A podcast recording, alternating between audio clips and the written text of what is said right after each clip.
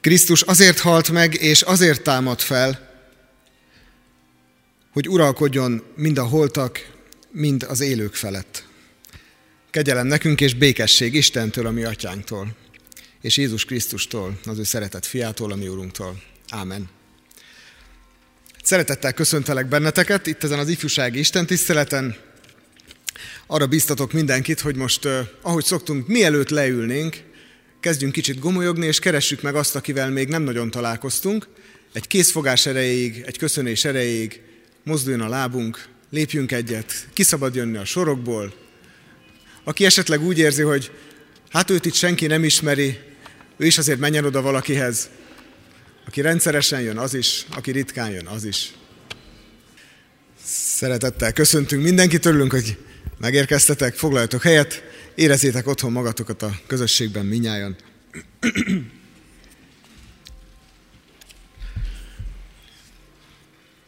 Jó sok évvel ezelőtt, legalábbis számomra soknak tűnik, amikor főiskolás voltam, a 18 éves koromban, itt a Ganfra jártam, a főiskolára, akkor friss, friss hívőként, olyan valakiként, aki nemrég szegődött Jézus nyomába, rögtön az első napokban összeismerkedtem egy évfolyam társammal, aki szintén Krisztus követője volt, hívő fiatalember, Ottónak hívták.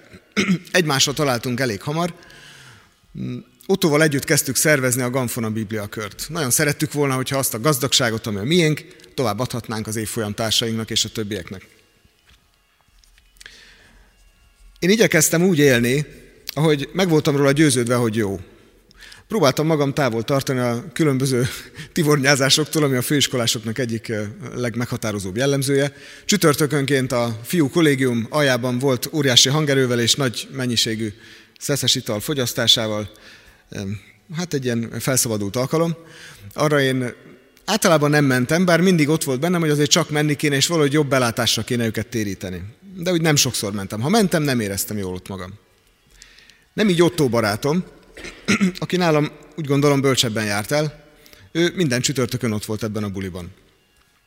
Az osztálytárs, a, a tankörtársaival és az évfolyam társaival, és ezt a szokását megtartotta egészen a főiskola végéig. Ha ők éjszaka kint koboroltak a városba és ökörködtek, akkor Otto velük volt. Hogyha ben voltak a kollégiumi szobába és vizsgára készültek, akkor Otto velük volt. Hogyha beszélgettek a világ nagy dolgairól, akkor Otto ott volt köztük, és hogyha megakadtak, akkor kérdezték, hogy Otto, neked erről mi a véleményed egyébként? És akkor Otto elmondhatta, hogy mi a véleménye, és nagyon jól tudták, hogy ez egy keresztény állásfoglalás, amit Ottótól hallhattak. Akkor meg volt az iránytű. Tehát múlt az idő, eljött azt hiszem a 10 éves vagy 15 éves évfolyam találkozó. Még mindig emlékeztek rá a tankörtársai, ahogyan Otto ment velük este Kecskeméten, és akkor még ilyen újdonság számba mentek a riasztós autók, és kíváncsiak voltak, hogy melyikben van riasztó, és melyikben nincs, és mindegyiket így elkezdték lögdösni a városba, hogy mentek sorba a parkolóautók. és amelyik megszólalt, arról lehetett tudni, hogy van benne. Borzasztó jól érezték magukat, hatalmasokat röhögtek. Otto is ott volt velük, csak ő a járdán, és megvárta, amíg végeznek a dolgukkal. És az egyik srác elmesélte ezen a 15 éves évfolyam találkozón, hogy ebben a tevékenységben nagyon jól érezték magukat, és egyszer ő így kinézett a járdára, és meglátta Ottót. Semmit nem csinált Otto, csak így meglátta, hogy ott van. És akkor így magába szállt, azt mondta, fú, lehet, hogy ez nem is olyan jó poén, amit csinálunk. És akkor így abba, abba hagyódott ez az autó lögdösés. Ez nagyon pici kis felvillanás, de azt elmondja, hogy a keresztény embernek hol a helye, amikor a világ szórakozik. Telt múlt az idő még inkább, itt voltam a gyülekezeti központban, körülbelül három évvel ezelőtt történt a dolog. Nem tudom, mit csináltunk itt, elindultam haza. Valami rendezvény volt a városközpontban, és milyen sátrak voltak, evés-ivás, de már mindegyik bezárt, körülbelül egy vagy kettő volt nyitva, természetesen, ahol italt szolgáltak föl. És ott átmentem közöttük, volt némi zene, és egyen-ketten egy ilyen talponáló asztal mellette ádigáltak, és hát ott iszogattak és beszélgettek. Otto ott volt közöttük. Otto nem ivott, de a kollégáit elkísérte. Már 40 éves elmúlt Otto, és még mindig ugyanott van a sűrűjében, ahol az emberek élete történik. Otto, mint Krisztus megjelenítője köztük van, szereti őket és elérhető. Nekem ez nagyon sok mindent tanított. Hol a helye a keresztény embernek a szórakozásban? Vannak-e határok? Mik azok a határok? Az én határaimról van szó, aki Krisztus követni igyekszem, vagy azok számára kéne, hogy legyen határ, akik között élek. Ma a szórakozásról lesz szó. A nagyobb fejezet címe az, hogy Isten dicsőítése a hétköznapokban. Hogyan valósul ez meg a, szórakozásban? Ezekkel a gondolatokkal bocsátom útjára ezt a, az Isten tiszteletünket. Ahhoz, hogy ebben releváns, meghatározó válaszokat kaphassunk Istentől és útmutatást, kérjük is őt, hogy legyen közöttünk. Klárit megkérem a, a KET 25 nevű csoportnak a képviseletében, Klárit és Attilát, hogy vezessenek bennünket énekben, álljunk Isten elé, hívjuk őt, hogy legyen velünk, szólítsuk meg őt énekben, így imádkozzunk tovább.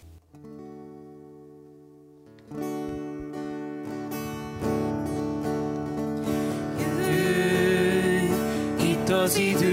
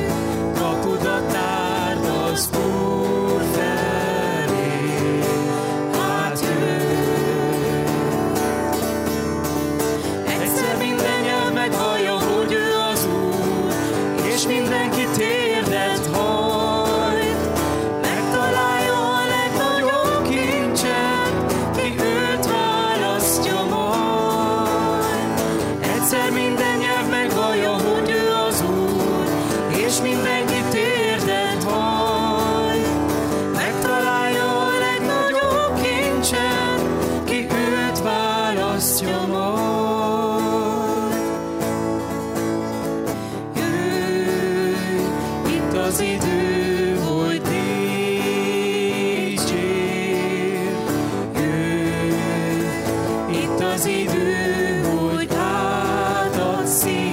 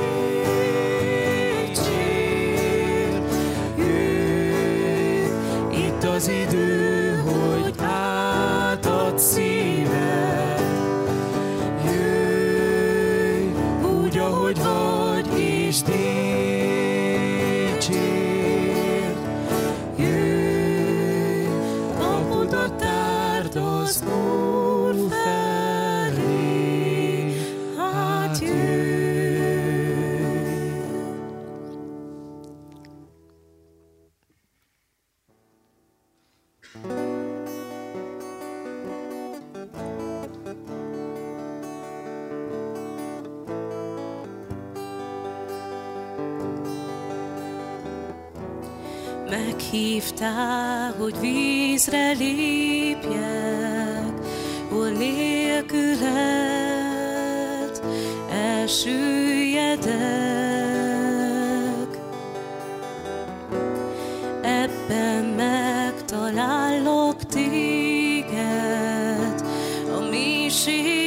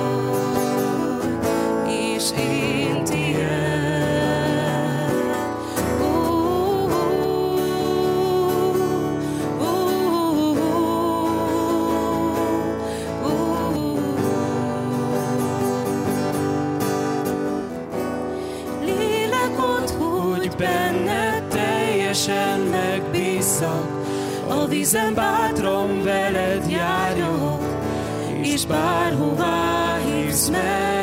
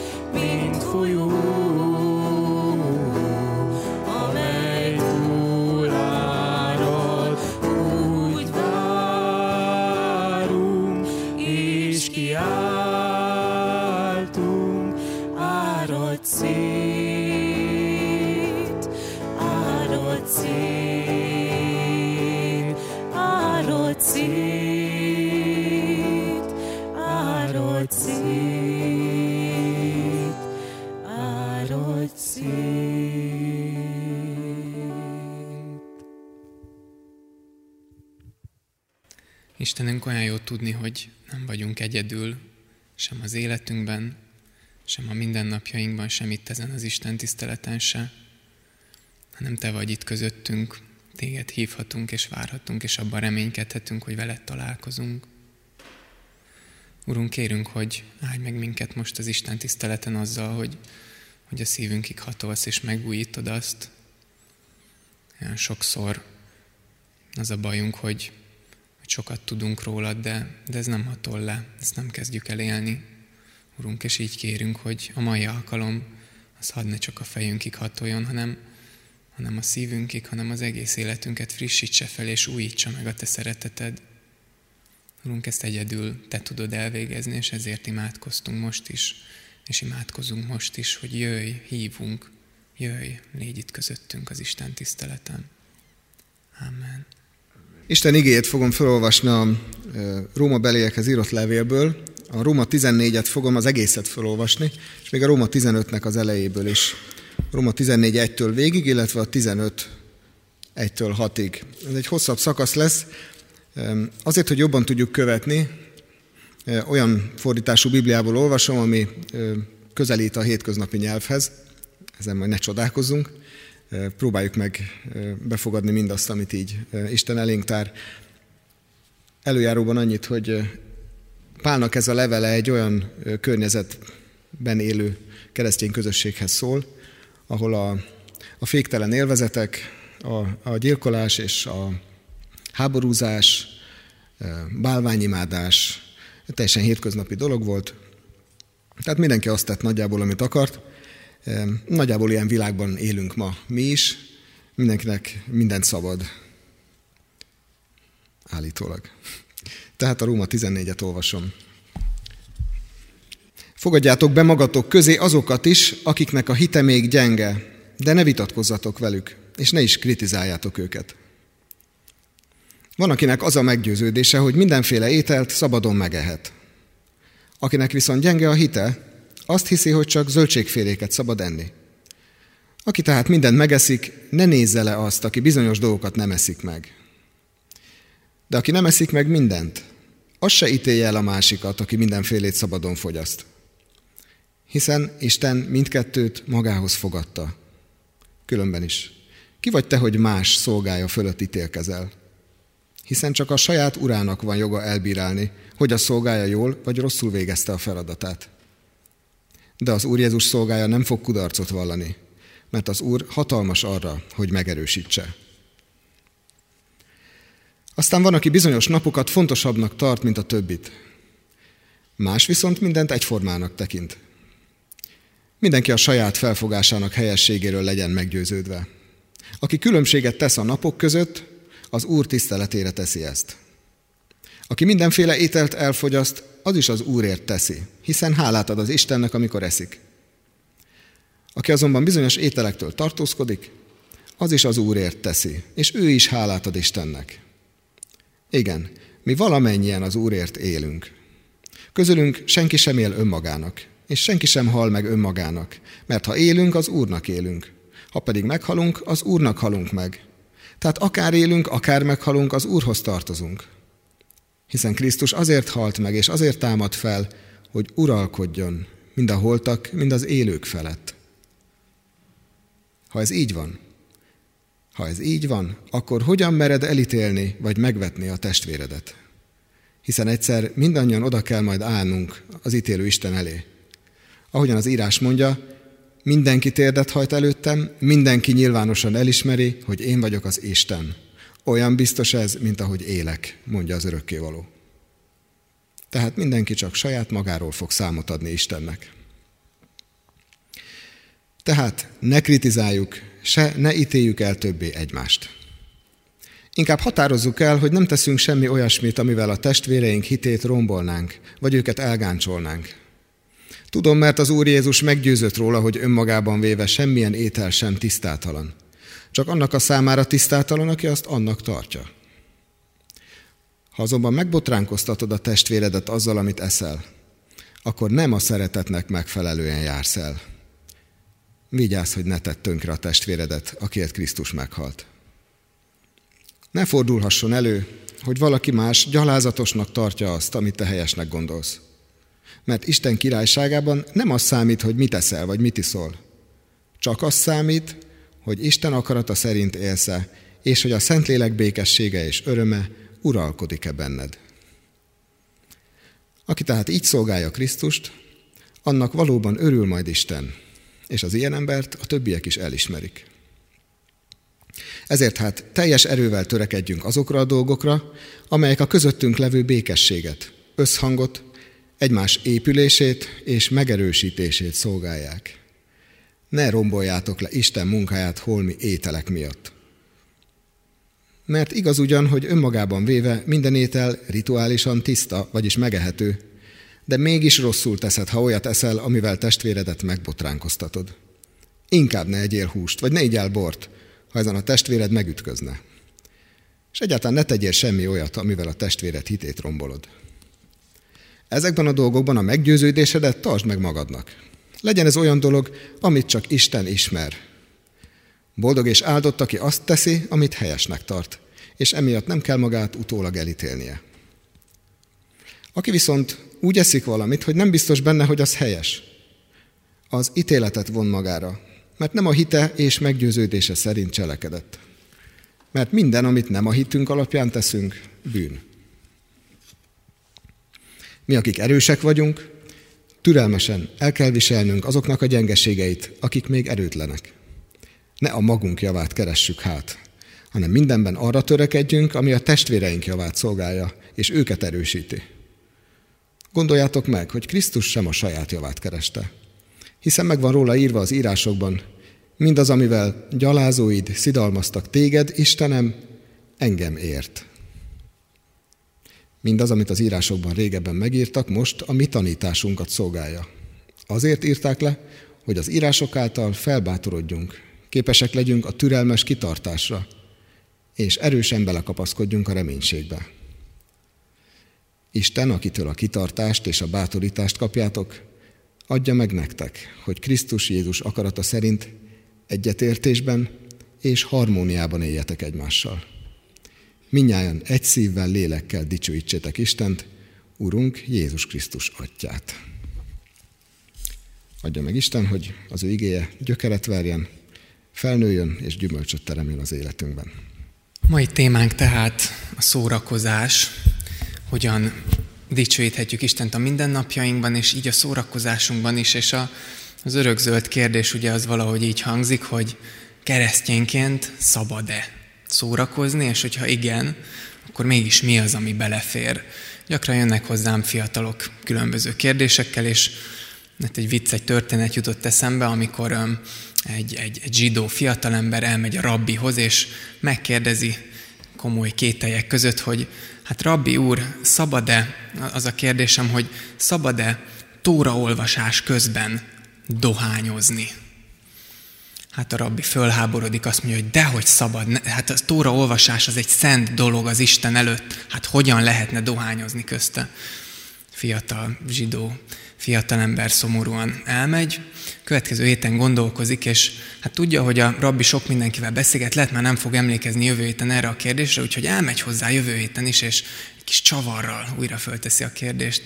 Rabbi, rabbi úr, hát az a, az a kérdésem, hogy szabad-e dohányzás közben Tórát olvasni.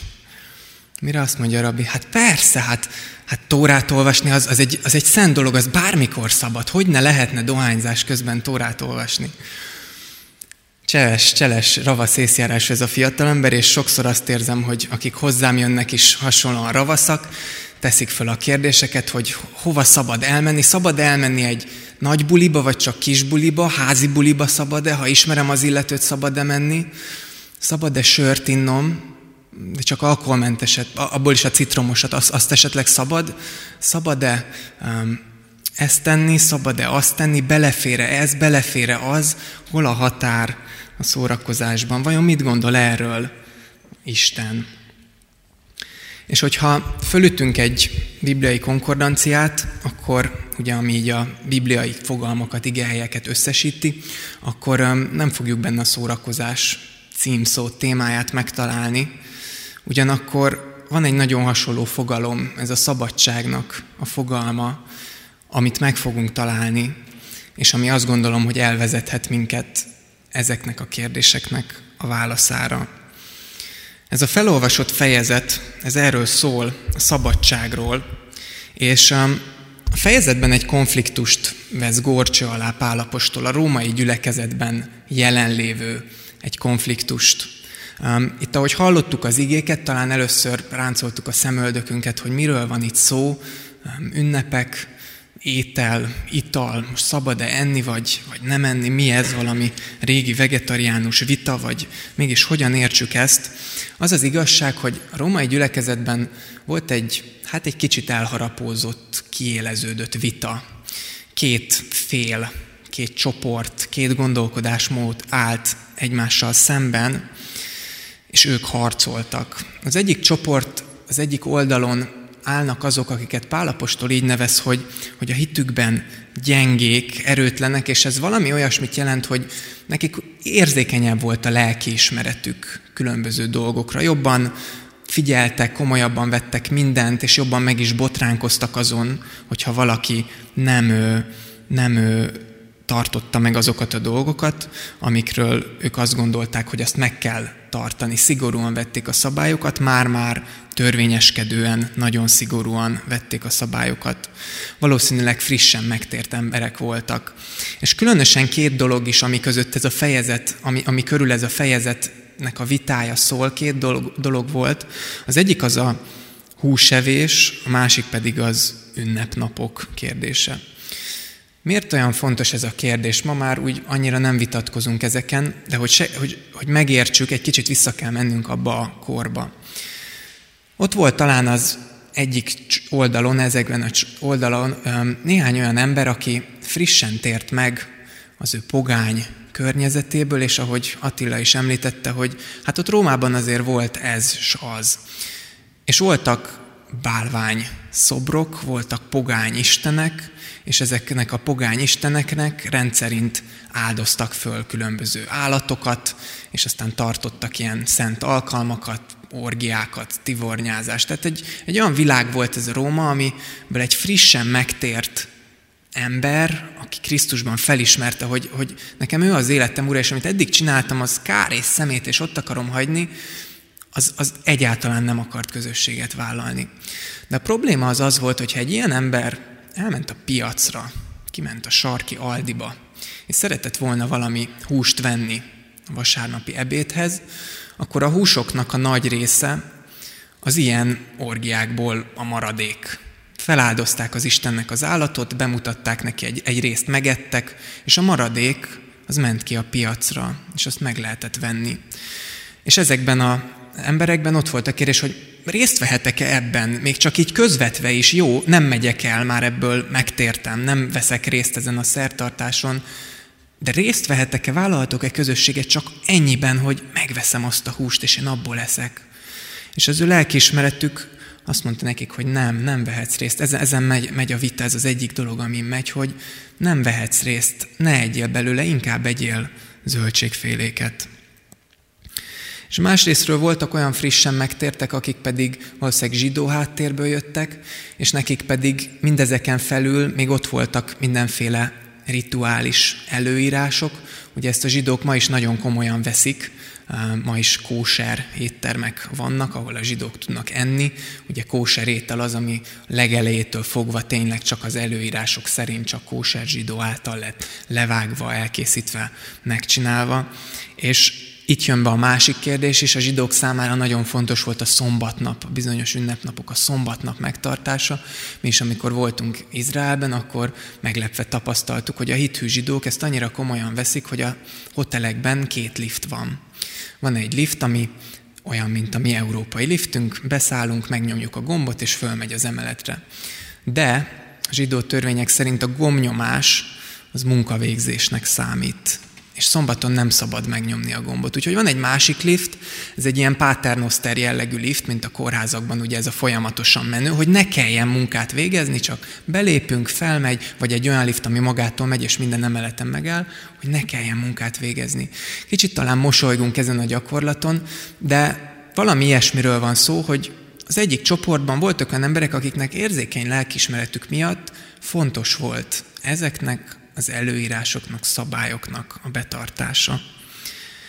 És ott voltak a másik oldalon azok, akiket Pál, Pálapostól erőseknek, vagy er, erő, erősebbeknek nevez, ugye ők azok, akik, akiket a lelkismeretüket nem botránkoztatták meg ezek a dolgok, nem voltak erre érzékenyek, és bátran dolgoztak szombaton, hogyha úgy hozta a helyzet, és bátran megették ezeket a húsokat, mert azt mondták, hogy én tudom, hogy hogy ehhez nekem jogom van, tudom, hogy az Isten nem ítél el engem ezért.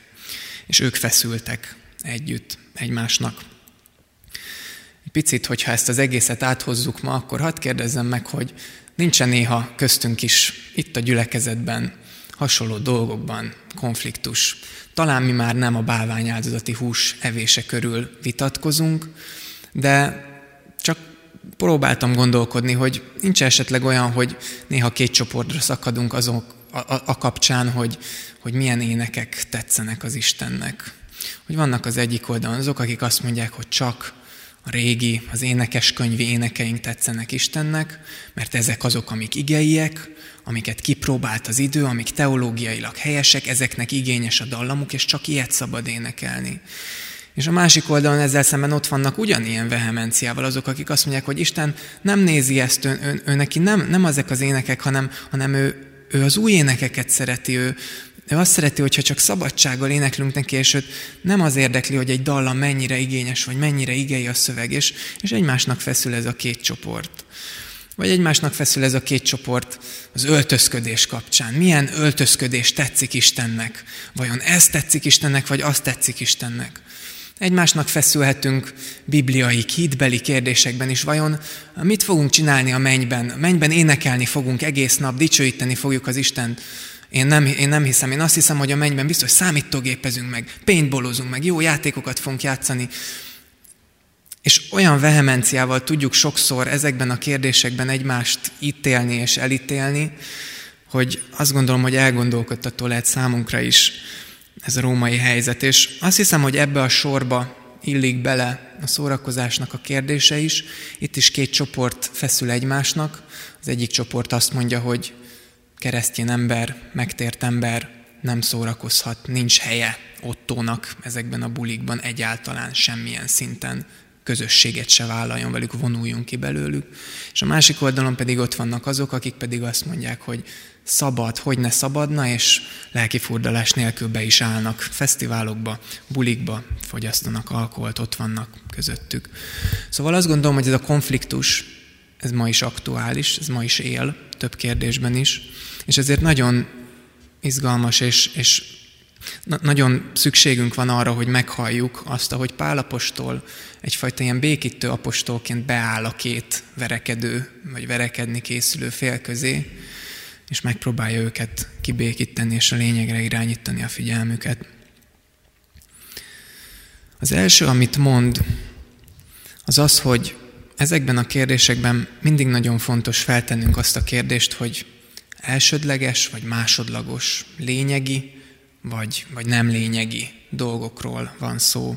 Ugye ezt olvastuk a 17. versben, hogy Isten királyságában nem az számít, hogy mit teszel, vagy mit iszol, hanem hogy Isten akarata szerint élsz, és hogy a Szent Szellem békessége és öröme uralkodik-e benned. Vagyis azt mondja, hogy legelőször tedd fel azt a kérdést, hogy azon, ami miatt éppen nekiesnél a másiknak, az vajon egy elsődleges, egy hitünk lényegét, központját érintő kérdés, vagy valami másodlagos kérdés. Hogyan lehet ezt eldönteni? Úgy, hogy a Biblia mennyire nyilatkozik erről egyértelműen. Mert Pálapostól, amikor olyan tévedésekkel szembesült, hogy Galata levélben például olvasunk erről, hogy megpróbálták az evangéliumot úgy elferdíteni, hogy az evangélium olyan evangélium legyen, hogy ha jót cselekszel, akkor Isten majd megáll téged és üdvösséggel jutalmaz meg. És Pálapostól abban a helyzetben egyáltalán nem békítőként beállt a két csoport közé, hanem nagyon határozottan harcba szállt az egyik oldalon, mert azt mondta, hogy az ige, Isten, Jézus egyértelmű és világos volt abban, hogy az üdvösség az kegyelemből van, és mindenki, aki mást mond, az téved elsődleges kérdésről volt szó, beállt a harcba. Korintusban egy másik példa, egy másik levélből voltak olyanok, akik különböző ilyen tivornyákban elmentek, részt vettek, kicsapongó életet éltek, a szexualitásukat egyáltalán nem élték meg szentségben, és, és részt vettek ezekben a gyakorlatokban. Pálapostól itt sem köntörfal, az nem beáll békíteni, hogy hát gondold meg, meg így, meg úgy, hanem azt mondja, hogy takarítsátok ki a bűnt magatok közül.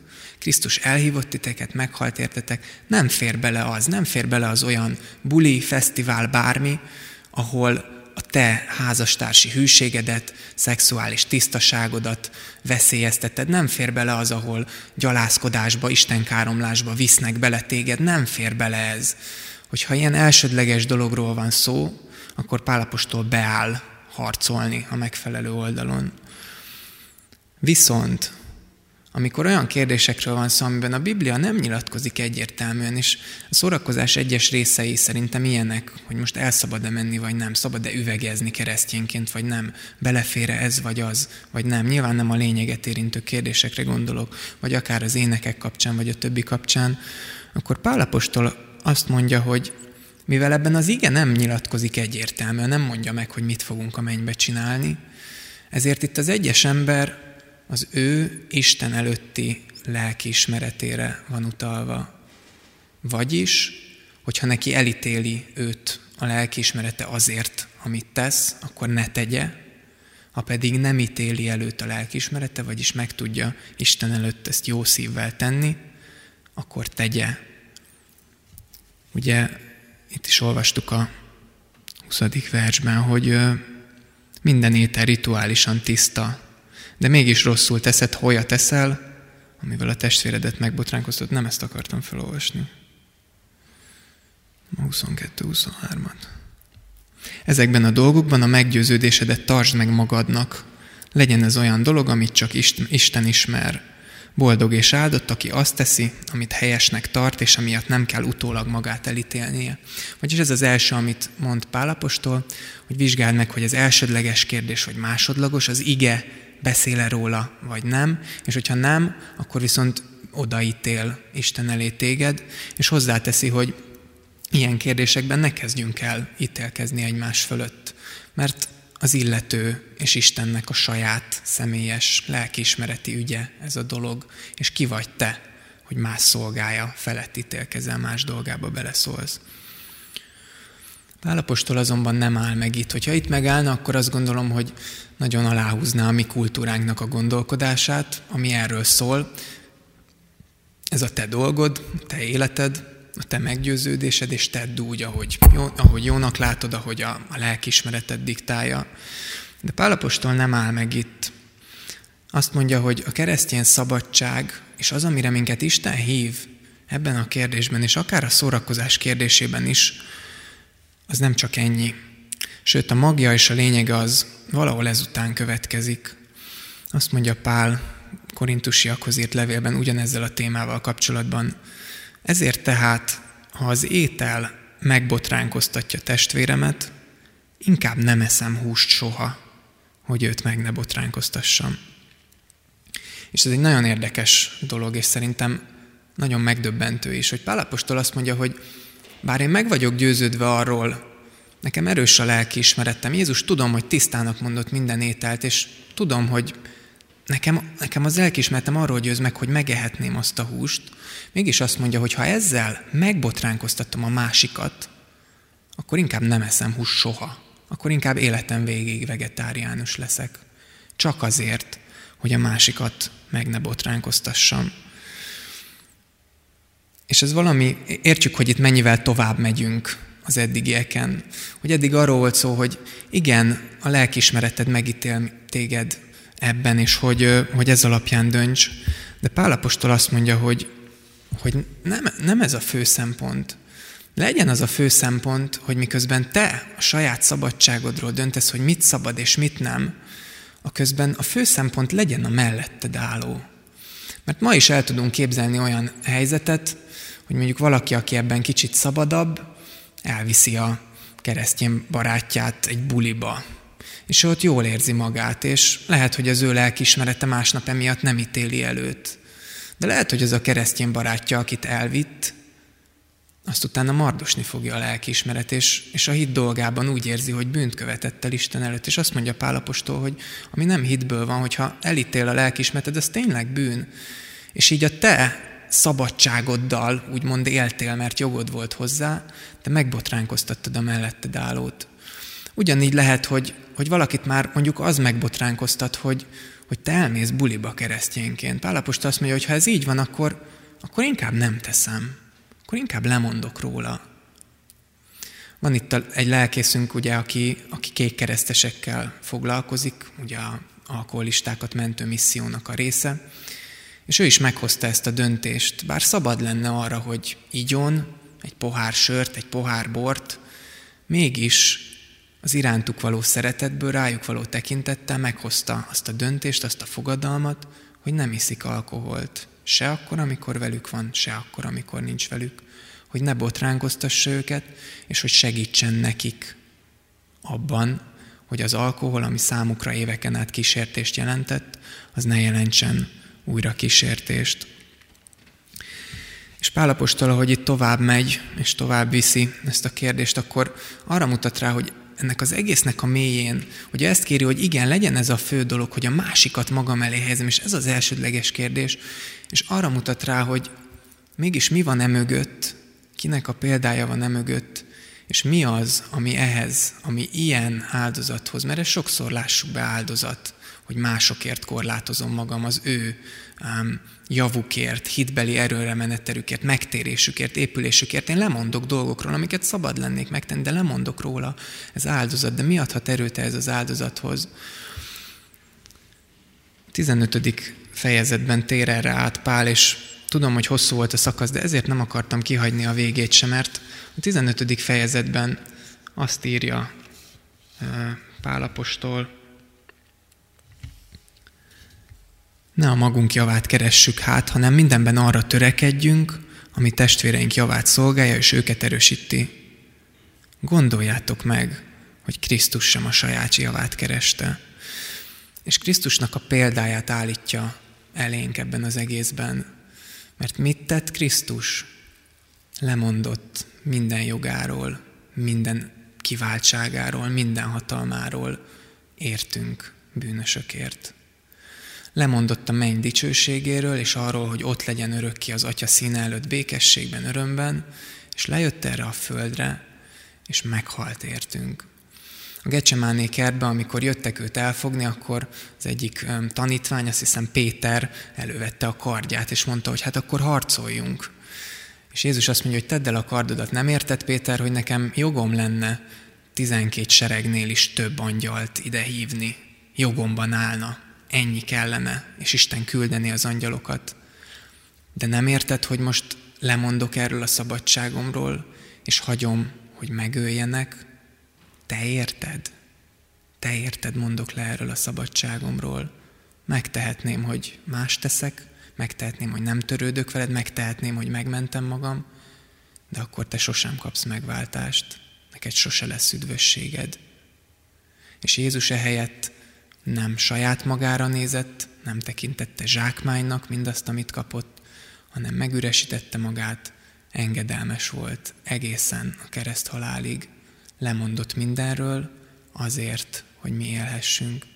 És Pálapostól azt mondja, hogy ez az, ami meg tud újítani, és meg tudja adni az erőt ahhoz, hogy meghozd ezt az áldozatot. Igen, lehet, hogy nehéz, lehet, hogy lemondással jár, de ne a saját érdekedet nézd, hanem add oda az Istennek, és az ő szeretete indítson téged is arra, hogy feltedd minden alkalommal ezt a kérdést, mire vagyok szabad, és ebbe így lássam benne a mellettem élőt is, hogy mire vagyok szabad azért, hogy őt ne botránkoztassam, hanem segítsem. Luther nagyon szépen fogalmazza ezt meg, ezt írja egyik művében. A keresztény ember mindeneknek szabad ura, és nincsen senkinek alávetve. A keresztény ember mindeneknek készséges szolgája, és mindeneknek alá van vetve. Ez a keresztény szabadság. És hadd zárjam az ige hirdetést azzal, hogy Isten dicsőségére és dicsőítésére mutatok fel, vagy mutatok tovább, mert az, is, az ige is ezt teszi. Azt írja, hogy aki különbséget tesz a napok között, az Úr tiszteletére teszi. Aki mindenféle ételt elfogyaszt, az is az Úrért teszi, hiszen hálát ad Istennek, amikor eszik. Igen, mi valamennyien az Úrért élünk. Közülünk senki sem él önmagának, senki sem hal meg önmagának, mert ha élünk, az Úrnak élünk, és hogyha meghalunk, akkor az Úrnak halunk meg. Vagyis ezt az egész kérdést szintén föl lehet így tenni, és beáll ebbe a sorba, hogy a szabadságommal, azzal, amivel, amit teszek, akár a szórakozás kérdésében, az dicsőíti-e az Istent.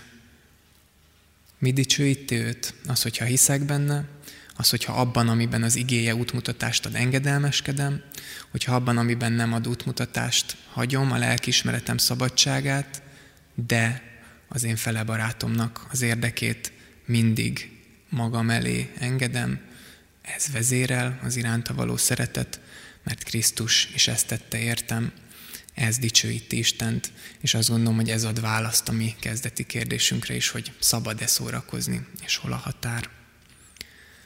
Imádkozzunk. Hajtsuk meg a fejünket, és először csendben imádkozzunk, úgy, hogy végig gondoljuk az elmúlt hetet, hogy vajon mi magunk hányszor botránkoztunk meg, vagy esetleg észrevettük, hogy másokat elgyengítettünk a hitben, a viselkedésünkkel, vagy a szavainkkal. Vigyük oda Isten elé, és Kérjünk bocsánatot ezért, valljuk meg előtte a mi bűneinket.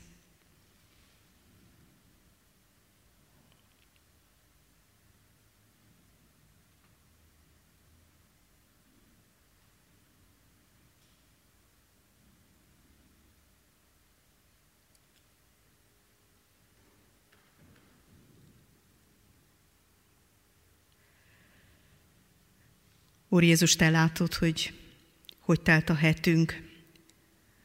Te látod, hogy hányszor a saját lelkiismeretünk nem jelzett, de a másik ember szeme jelenléte igenis jelzett. Bocsásd meg, ha túlléptünk rajta. Bocsásd meg, hogyha ezzel a Te nevedre hoztunk, a benned való hitre, méltatlan megjegyzéseket, vagy akár eltávolodást, vagy kételkedést. Könyörű rajtunk, és enged, hogy jobban figyeljünk a szabadságunknak a szeretet részére, és enged, hogy változzunk ebben, felelősebben merjünk élni benned és általad.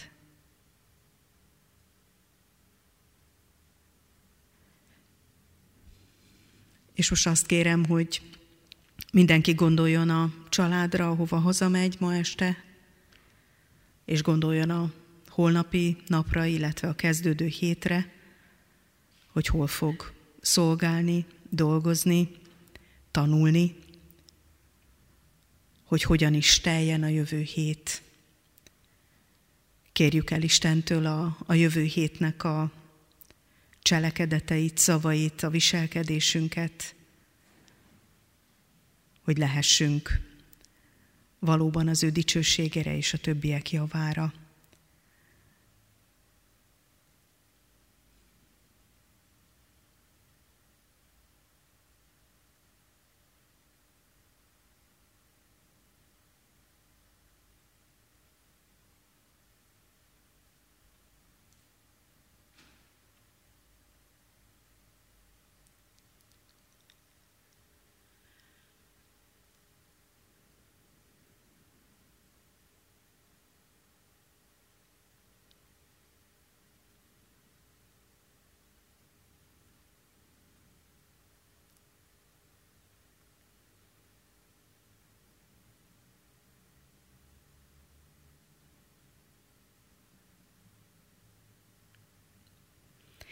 Drága Urunk, magasztalunk azért, mert olyan példát éltél elénk, amely nem csak megszégyenít, és abban erősít, hogy mi soha nem fogjuk tudni ezt megtenni, hanem azért cselekedted ezt, mert lehetséges, mert ki tudsz szabadítani bennünket a saját békjóinkból, a saját szokásainkból, a, a saját hamis magyarázatainkból, minden bűnünkből, sőt hiányosságainkból, megtöretettségünkből, fájdalmainkból is. Magasztalunk azért, mert van hatalmad arra, hogy megváltoztass minket, amire mi képtelenek vagyunk, vagy akár a másik emberért is legfeljebb álcából tudjuk tenni. Te arra is fel tudsz szabadítani, mert a te szereteted erre is elég és a te megváltó munkád valóság ma is. Köszönjük, Urunk, hogy te már tudod, hogy mi lesz a jövő héten, tudod, hogy merre fogunk járni, kikkel fogunk találkozni, és kik mellé kell odaállni, akár ilyen Otto mintájára is. Te tudod, Urunk, hogy mit jelent és meddig tart a mi szabadságunk, amelyben kísérthetőek vagyunk, vagy amelyben bátran állunk meg, előtted, melletted, és így a másik ember mellett is. Kérünk, segíts minden útunk előtt téged kérni, és veled végigmenni, veled oda menni a többiekhez, veled beszélgetni, veled együtt bármit mondani és bármit tenni. Könyörű rajtunk, hogy a családunkban is, a munkahelyünkön vagy a tanulásunkban is úgy tudjunk járni, mint akiknek a hátán, az elején, a pólóján, az arcán ki van írva a te neved, a te bátorításod, a te jelenléted, a te szereteted. Erősítsd meg a mi hitünket, Urunk, hogy szabadok legyünk arra, hogy úgy éljünk, ahogyan te éltél. Hogy bemehessünk akár Zákeus házába is, és ne kísértsen bennünket, hanem mi tudjuk megszabadítani Zákeust a te nevedben, te általad. Kérünk, hatalmaz fel bennünket a te szabadságodra, a többiekért. Amen. Most fennállva mondjuk el együtt az Úr Jézustól tanult imádságunkat. Mi, atyánk, aki a mennyekben vagy, szenteltessék meg a te neved, jöjjön el a te országod, legyen meg a te akaratod, amint a mennyben, úgy a földön is. Minden napi kenyerünket add meg nékünk ma, és bocsáss meg védkeinket, miképpen mi is megbocsátunk az ellenünk védkezőknek. És ne vigy minket kísértésbe, de szabadíts meg a gonosztól, mert tiéd az ország, a hatalom és a dicsőség mind örökké. Amen.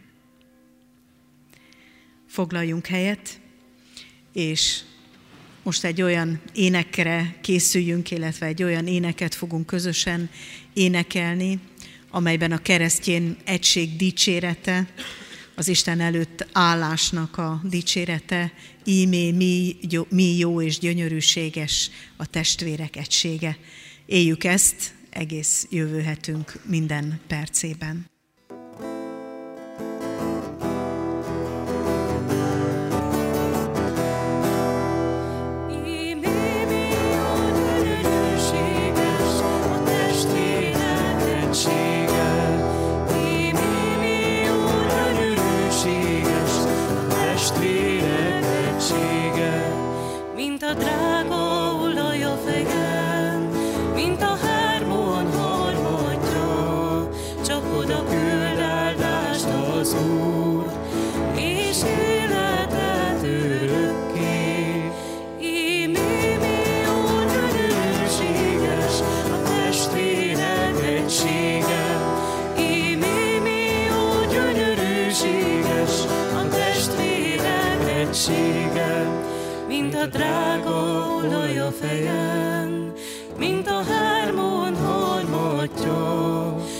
Oda küld áldást az Úr,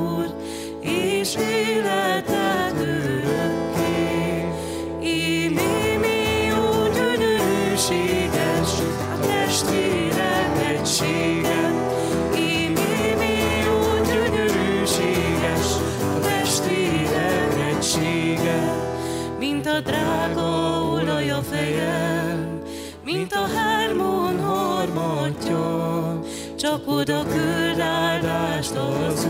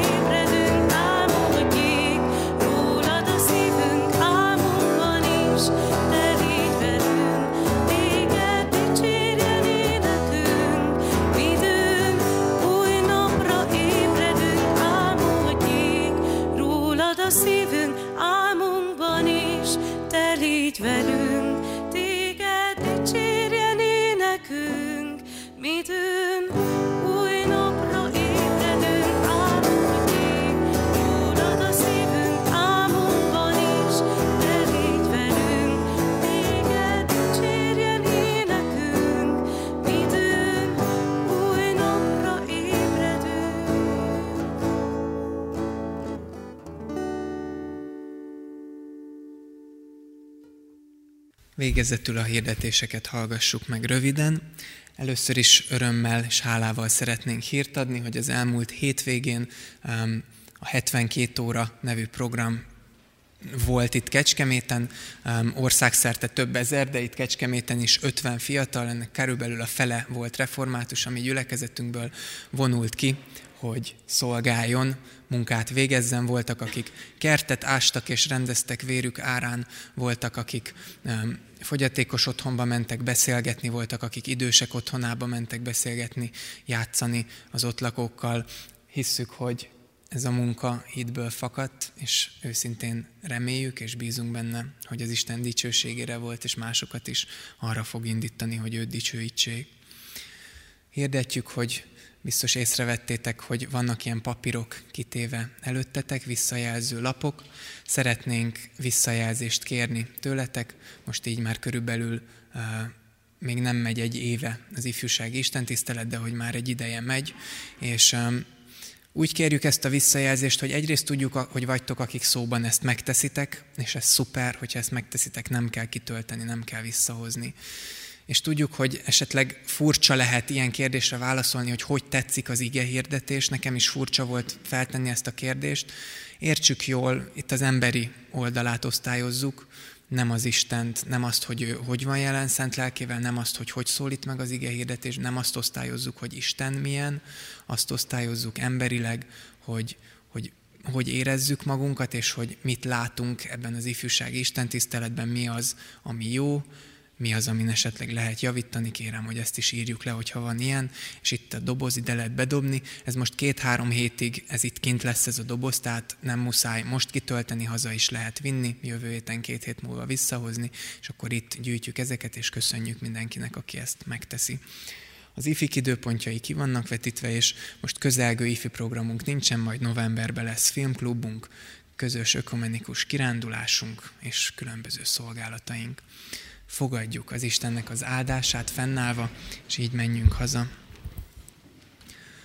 A türelem és a vigasztalás Istene pedig adja meg nektek, hogy egyetértés legyen közöttetek Jézus Krisztus akarata szerint, hogy egy szívvel és egy szájjal dicsőítsétek a mi Urunk Jézus Krisztus Istenét és Atyát. Amen. Legyen így. Áldás békesség.